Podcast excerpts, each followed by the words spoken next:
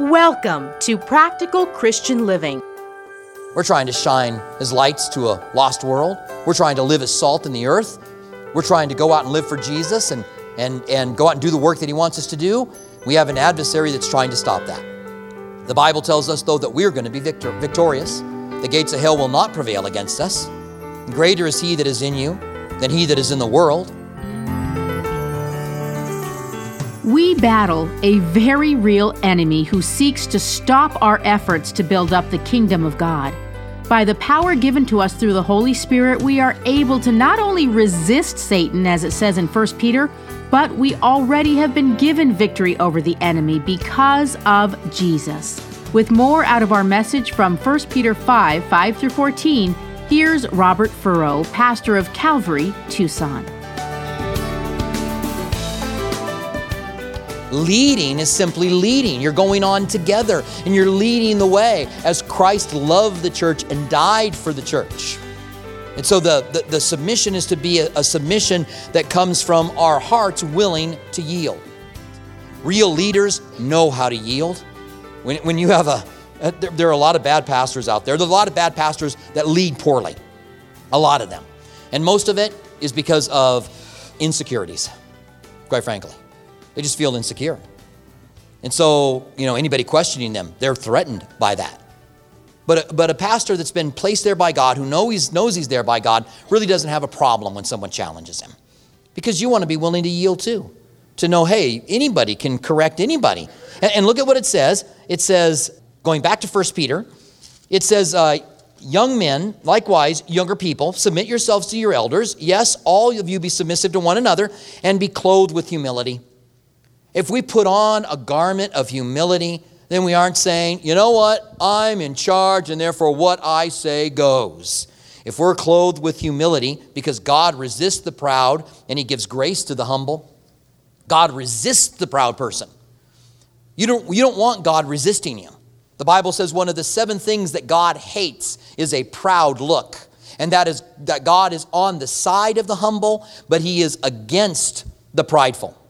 I believe that we cannot become too humble. I don't think it's possible. I be, become as humble as you can and then become even more humble.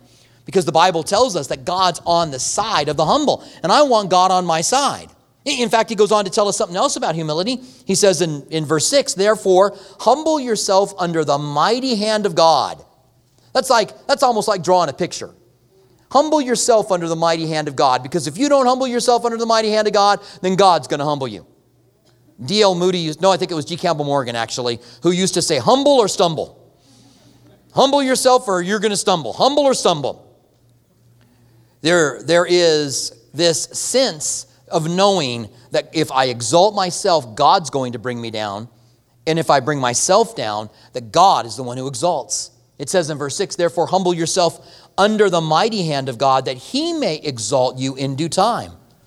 Jesus took a, a, a, portion of this when he sat down with the rabbis. Remember when he was at their house and they rushed to the table to take the best seat and he sat down in the worst seat? he said, When you're invited over to someone's house, don't take the best seat, but take the worst seat.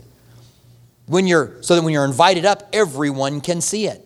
So our desire, our desire is not that God would exalt us as individuals. But our desire is that God would, would be exalted, His glory would be exalted as we humble ourselves before the Lord. I also never pray, God, humble me. Because to me, that is probably the most frightening prayer you could ever pray. Whenever I've prayed, I probably have prayed it a couple of times, but I always correct it. Lord, and I just pray that you would humble me. I mean, Lord, help me to humble myself. because I don't know that I want God humbling me. Maybe it would do good. Maybe it would be a good prayer. Maybe if God humbled me, I'd end up being a better person in the end. But Lord, just help me humble myself. help me humble myself because it seems to me to be a lot easier to be humbled by, by myself than to have God humble me. But there's no problem with submission if we humble ourselves. There's going to be no problem in a family, in a home, between a husband and a wife, if both are humble. If the husband is loving his wife as Christ loved the church and, and, and God's able to do a work within them humble yourself. He then changes the topics and gives us this one little verse, which is a great verse casting all your care upon him, for he cares for you. One of my best friends has this verse on the motor on his boat. It's a fishing boat, it's a bass boat. Casting all your cares upon him, for he cares for you. But it's his favorite verse, not because it has casting on there and it's a play on it, but it's his favorite verse because this is a, I think it was Charles Swindoll who said that 1 Peter 5 7 is a pillow for the hurting soul. There's just something comfortable about this verse. Cast all your cares upon him because he cares for you. Just something so comforting about the fact that we have a God who really does care for us and that we can take anything that we are struggling with and we can cast it before him. It reminds me of Philippians chapter 4, where it says, Be anxious for nothing, but everything with prayer and supplication and thanksgiving. Let your requests be made known to God, and the peace of God, which guards your heart and mind, will be given to you. God will give you a peace that will guard your heart and mind. You got cares now, the cares of this world, maybe worrying about children or grandchildren. You know, when you have a baby, immediately you lose sleep my son's about to have his, his first boy. And I looked at him now and I said, You getting any sleep now? Because you should get it now. There's a time coming, you're not going to get much sleep. As tough as newborn babies are, you, you lack sleep and they're crying all the time and you got to change their diaper. As, as tough as they are, they're nothing compared to adult children. Nothing. I'd rather have to change a diaper over and over again than deal with adult children because you worry about them so much. I have to cast my cares. I've got to take all three of my children are out now. They're gone. They're, they're out doing their own thing. And I find myself worrying about them, coming back to God saying, okay, everything with prayer and supplication.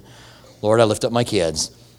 So, casting all of your cares, whatever it is you might be worried about today, that you can cast upon Him and know that they are taken care of because God cares about you. God cares about you. He wants the best for you. All things work together for the good of those who love God, to those who are called according to His purpose. Now, he, he moves into a section now, verses 8 and 9, and he is wrapping the book up now. He's kind of wrapping up where we are, and he wants to remind us that we have a very real enemy, and we need to be watchful because the enemy is looking for someone whom he can destroy. It says in verse 8, Be sober and vigilant, because your adversary, the devil, walks about like a roaring lion, seeking whom he may devour. Now, each one of these next verses could be, could be taught on their own, could be their own message. Uh, be sober and vigilant. The word sober there means self controlled, and vigilant means watchful. Be self controlled and be watchful. Realize that you have an adversary. There is someone who's against you. There's someone, what is an adversary? It's someone that's on the opposite side. It's someone that's trying to do the opposite of what you're trying to do. And so, what are we doing? We're trying to shine as lights to a lost world. We're trying to live as salt in the earth. We're trying to go out and live for Jesus and, and, and go out and do the work that He wants us to do. We have an adversary that's trying to stop that. The Bible tells us, though, that we're going to be victor- victorious. The gates of hell will not prevail against us. Greater is he that is in you than he that is in the world. And, and it might be scary. Lions weigh, they can get as big as 550 pounds. And lions are, you know, sometimes house cats can be vicious, right? A lion, did you ever see the movie The Ghost in the Darkness? I think it had Val Kilmer and Michael Douglas, right? I think. But it was about a true story about two lions, two male lions, that ended up killing over 140 people that were working on a railroad. Two lions. They, it ended up killing people that went to hunt the lions. The lion ended up killing them. It was almost like they were possessed lions. The interesting thing about these lions is they were maneless. They were male lions, but they didn't have any manes and I think they're in the they're actually stuffed. They eventually killed them, and they're in the Field Museum uh, in Chicago. But that'll give you some idea as to how powerful a lion is. That these two, they were brothers, uh, were able, if that's what you call lions who are siblings, um, these two brothers were able to kill 140 people. Now, but I will have you note this. It says, he walks about like a roaring lion. Doesn't say he is a roaring lion seeking whom he may devour. He walks around like a roaring lion. One pastor said, He's a roaring lion because he doesn't have any teeth. He can't really seek his teeth into you. But I think that maybe, I understand what he's saying, but I think that maybe we ought to have a little more respect for the battle. A little more respect to understand that, that his schemes have been used for a lot of years. And if I'm not careful, his schemes will work against me. That's why it says, be self controlled.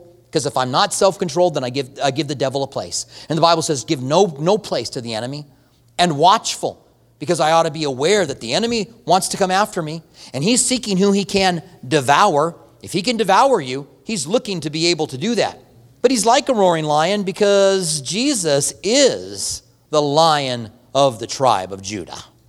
He is the lion. And if you're scared of the devil, if you read passages like this and you think, oh, I wish that these verses weren't here, I'm so worried about the devil. So scared he's going to come get me at night. You hear noises in the middle of the night. Satan's after me. Well, you have Jesus on your side, and he is the lion of the tribe of Judah. And the Bible even says that he will be victorious. And so it says, Be sober and be vigilant because your adversary, the devil, walks about like a roaring lion, seeking whom he may devour. The enemy would love to make you ineffective. That's his goal. His goal is to devour you, his goal is to destroy you. Again, one pastor said that, that Satan's greatest desire, if you're a sleeping Christian, he'll rock the cradle. His, his greatest desire is that you don't understand who you truly are in Christ, nor the battle that you are in, or the souls that hang in, in uh, the balance of the battle that we are in. He is a, he's a roaring lion seeking whom he may devour. And then we get a little bit of uh, spiritual warfare. It says, resist him, steadfast in the faith. Now, this isn't the only place that the Bible says to resist the devil. The Bible says in another place, resist him, and he will flee from you. Solomon said, There is no end to the writing of books. And there have been many books written on spiritual warfare. And over the last 30 years, there are so many books that have come out with all kinds of bizarre ideas on spiritual warfare. Some of them claiming that Christians can be demon possessed. I believe firmly that a Christian cannot be demon possessed because greater is he that is in you than he is in the world. Jesus didn't say, Greater is he that is in you than he that is in you remember talking to one guy who believed that Christians could be possessed. And he said, You don't understand. There's compartments inside of us. And the devil's in one compartment and God's in the other compartment. Where, where exactly is that? Here, the compartment part. I was just kind of wondering. Is that in Second Opinions, chapter 3, or is it in First Opinions, chapter 4? I, I don't know. Another guy said, Well, the devil can influence you by percentages. And if you get influenced by 5%, then you're just oppressed by the devil. But if you get to 80%, then you're possessed by the devil. What is that? Third opinions or second opinions? Again, why are we taking things that aren't biblical when we have the Word of God that's been given to us? The Bible says we overcome him, Satan, the dragon. This is Revelation chapter 12. We overcome him by the blood of the Lamb and the word of our testimony. How do we overcome him with those? Though by the blood of the Lamb, because my sins are forgiven. And if my sins are forgiven, then how is Satan going to accuse me? He's the accuser. That's what the word devil is here. The devil walks around. That's the word accuser. He accuses us day and night before the throne of God. But I love Romans 8 1. There is now, therefore, no condemnation for those who are in Christ Jesus. Are you in Christ Jesus? Then there's no condemnation for you. We overcome him by the blood of the Lamb. So somebody else says, well, the blood of the Lamb is pleading the blood. Yeah, I plead the blood, I plead the blood, I plead the blood. And if you say that over and over again, a demon will have to leave. And so they write a book about it, and then people are doing that. There's some poor guy that they get into the corner room of a church and they plead the blood, they plead the blood, they plead the blood, they plead the blood, they plead the blood. And sooner or later they, you know, talk, now devil come out of him. Now devil, who are you? What's your name? And sooner or later the guy starts talking back as if he's, you know, possessed. I'm not saying that there's not real possessed people out there. I'm just saying that you put somebody in the room for four or five hours and talk to them like they're possessed, and pretty soon they say, Leave me alone. they're not possessed at all. I just want to get out of this room. I'll say anything you want to say, you weird people. so we overcome him by the blood of the Lamb and the word of our testimony. The word of our testimony is our story, it's our story on how we got saved. I used to think that my testimony was so lame. Basically, I grew up in church, got saved while I was in the Methodist church, ended up backsliding for a year and coming back to Christ. And I used to think there's nothing exciting about it, especially when I would hear stories of people that got in car wrecks, their car rolled over five times, they were thrown outside of the window and miraculously survived. Or these guys were, were you know, uh, Ray Carter from Calvary Chapel of Lake Havasu was a bodyguard for a drug dealer and actually ran drugs in planes, flying, running drugs. I'd hear those and go, I want a, I want a good testimony. I want to, and some people have even made up testimonies. We had one guy who was a staff evangelist at the Foursquare Church that me and Lisa attended, and uh, he told everybody that he was a baseball player, professional baseball player. Only we found out he never played professional baseball, which was really kind of a drag because when you're learning from someone and growing, and you find out that they were just lying about their testimony, it was just like such a drag. Because I, re- I really liked him. I mean, I thought he was a professional baseball player. Of course I liked him. I wanted to be around him. Hey, I know a professional baseball player. Nah, not really. But you know what I learned? I learned that whenever I share my testimony, whenever I take time to tell my story, the details about it, it is so powerful. People are touched, they're moved, because it's my story and it's a real story. It's not a made up story. It's a real story about how God had mercy on a kid that who knows what would have happened to me if God hadn't had that mercy on me. And when I tell that story, people are moved by it. It's powerful. And you know what? So is yours. Because it's a true story. Do your, do your children know your testimony? Does your spouse know your testimony? Does your family know your testimony? Take every opportunity you have to be able to share your testimony because we overcome him by the blood of the Lamb and the word of our testimony. And so he says, resist him, verse 9, steadfast in the faith. That reminds me of the armor. You're to put on the armor, it says in Ephesians, put on the armor of God, and then stand and pray. Standing fast in the faith. Satan can attack you all he wants, he can come against you all you want, but if you resist him and you are steadfast in the faith, he will not win. And even though there might be suffering, verse 9, resist him steadfast in the faith, knowing that the same sufferings are experienced by your brethren in the world. Know that you aren't alone. People all around the world suffer. Christians suffer the same as non believers suffer. In fact, I believe that, that at times, because of the discipline of God, we may suffer more than they do. Because God wants, loves us and wants to work good things out in our lives. And he says in verse 10 about the suffering, but may the God of all grace, and by the way, he could have said anything there, right? May the God of all justice, may the God of all power, may the God of all, you put it in there, fill it in. Any of them would be true. But he says, may the God of all grace. Grace is undeserved favor. God moving on your behalf, my behalf, not because we deserve it, but because God just wants to bless you, just wants to give it to you. I would rather have grace than anything I've earned. Because once I've, if, if, I'm getting a payment for something that I've earned, if I've gone out and done something for God and say, okay, God, you owe me now, give it to me, then that's limited. But the grace of God is unlimited. God can continue to pour His grace down over and over and over again and has no restrictions.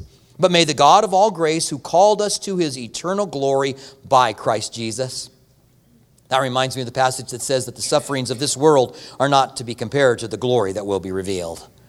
We've been called into eternity by Christ Jesus. It says, after you have suffered for a while, perfect, perfect, establish, strengthen, and settle you. That God uses the suffering in our lives to perfect us, to establish us so we won't be moved, to strengthen us so we will be effective with the gospel, and to settle us. Because sometimes we just need to be settled. And then he kind of breaks out into praise. This is the very end of Peter's letter. He says, To him be the glory and dominion forever and ever. Amen. And then he, then he says, By Silvanus, and this is Silvanus who begins to write here, by Silvanus, our faithful brother, as I consider him, I have written to you briefly. Now, we've been in the book of First Peter for a long time, but it really is brief. You can just sit down and read this letter in just a little bit of time. It's just that Peter says so much. In other words, Peter's telling us in verse 12 that he didn't hand write the letter. The letter was written by him, and it was written by Silvanus. Silvanus is another name for Silas. Paul and Silas were missionary partners. So, Paul, Silas, Barnabas, Peter, Timothy, all those guys worked together as a team in bringing the gospel during that first time. So, he says, By Silvanus, our faithful brother, as I consider him, I have written to you briefly, exhorting and testifying that this is the true grace of God in which you stand. She who is in Babylon, elected together with you, greets you. And so does Mark, my son. Now, John Mark, who also knew Paul and Barnabas, John Mark ended up writing a gospel. The Gospel of Mark is from this Mark, and Mark is most likely writing Peter's gospel. He's writing the things that Peter told him. But he says here something that's really mysterious. It's one of it's the most mysterious thing in 1 Peter, and some consider it to be one of the most mysterious things in all the Bible. She who is in Babylon, elect together with you, greets you. What does he mean? Babylon is an actual city in these days. When this letter was written, Babylon was a city. It could have been that he was talking about the church in Babylon. She who is in Babylon, elected together with you, greets you. So could it be the, the church in Babylon that would elect to, to greet you? He might be using Babylon as a reference to Rome. If he does, then we have Mystery Babylon in the book of Revelation, and that might give us some insight into it. He might be using Babylon in reference to Jerusalem, as some believe. Really? We don't know. It's just one of those mysterious things. It just is kind of odd. She who is in Babylon, elect together with you, greets you, and so does Mark, my son. And finally, he closes out the letter by saying, Greet one another with a kiss of love. Peace to you all who are in Christ Jesus. Amen. Now, they were in a very kissy culture. We do not live in a kissy culture. And I can say I'm glad to live in the culture that I'm in. There are other cultures today, right? A lot of Latin cultures, a lot of Hispanic cultures where they'll come up and they'll give you a peck on the, key, the cheek. Same thing with Europe. They'll come and give you a peck on the cheek. I don't know how many years ago it was now, four or five years ago now. I'm getting done teaching here, and I'm talking to somebody here, and I turn around to a guy who sees me, and he says, Hello, brother. And he kisses me on the cheek. And when he kisses me, his beard rubs up against me, which was like, and then when he was done, my cheek was wet. And it took all the power in me not to go, What are you doing? Thinking about, Why are you kissing me? The very next week, he came up again, and I saw him coming, and I gave him one of these things. I turned completely sideways to him, and I put out my hand. Good to see you, yeah. It was all defense, a hundred percent. I don't want to kiss you. Guys or girls, okay? Neither one. That's not our culture. We're a huggy culture. Hugs are good. We're a huggy culture. We're a, sometimes a handshaking culture. However, this really does speak of the love that we are to have for one another. That we are to really care about each other, really love each other. And I believe it is just an enormous part of Christianity that we have love for the brethren. If you haven't taken time to get to know some people in Christ, to really develop those relationships, then take some time to develop them. The Bible says that if you say you love God but you hate the brethren, then you're a liar and you deceive yourself. If you love God, then you're going to love the brethren. And I believe that we need to have that tenderness. In fact, I believe it's our strongest tool in evangelism. The Bible says, and they will know that you are my disciples by the love that you have for one another. So when they see the love that we have for one another, then they will know that you are my disciples. So, yes, I did say that verse 14 was a cultural verse. And I realize that some people have problems with that. And if you guys want to go around kissing each other, go ahead. Just don't kiss me. I'll hug you. All right, let's pray. Stand with me, would you? And let's pray. Father, we want to thank you. And we really do want there to be a special bond between us. We want there to be a love. We want to be there for one another, truly move in each other's lives. And we pray that your Holy Spirit would uh, take these truths and work them in us. We thank you for this in the name of Jesus, we pray. Amen. Thank you for joining us for Practical Christian Living with Robert Furrow. We hope that our verse by verse studies truly help you to see that God is real. He wants a personal relationship with you, and His Word is life changing. If you'd like to hear more of Robert Furrow's teachings, visit calvarytucson.com. For our local listeners, we invite you to join us at one of our two campuses. Our East Campus at Speedway and Camino Seco meets Saturdays at 6 p.m. and Sundays at 9:45 a.m. Our West Campus south of Palo Verde and I-10 meets Sunday mornings at 8:30 and 11 a.m. Our midweek service times are Wednesday evening at 6 p.m. at our East Campus and 7:15 p.m. at our West Campus. If you prefer, you can watch our service at live.calvarytucson.com and also on our Facebook page and YouTube channel. Our online campus is available during East Campus service times. If Practical Christian Living has blessed you and you'd like to donate, please visit pclaz.org. That's pclaz.org, where you can make a secure one time donation or sign on to become a monthly partner on a reoccurring basis. Have you accepted Jesus into your life, or do you have questions about salvation? We'd love to hear from you. Email us at saved at calvarytucson.com. And don't forget to follow us on social media Instagram at Calvary Tucson or Facebook at Calvary Chapel Tucson. We want to remind our local listeners that you can watch Practical Christian Living TV Sunday mornings at 8:30 a.m. on KGUN 9. Thank you for joining us for Practical Christian Living.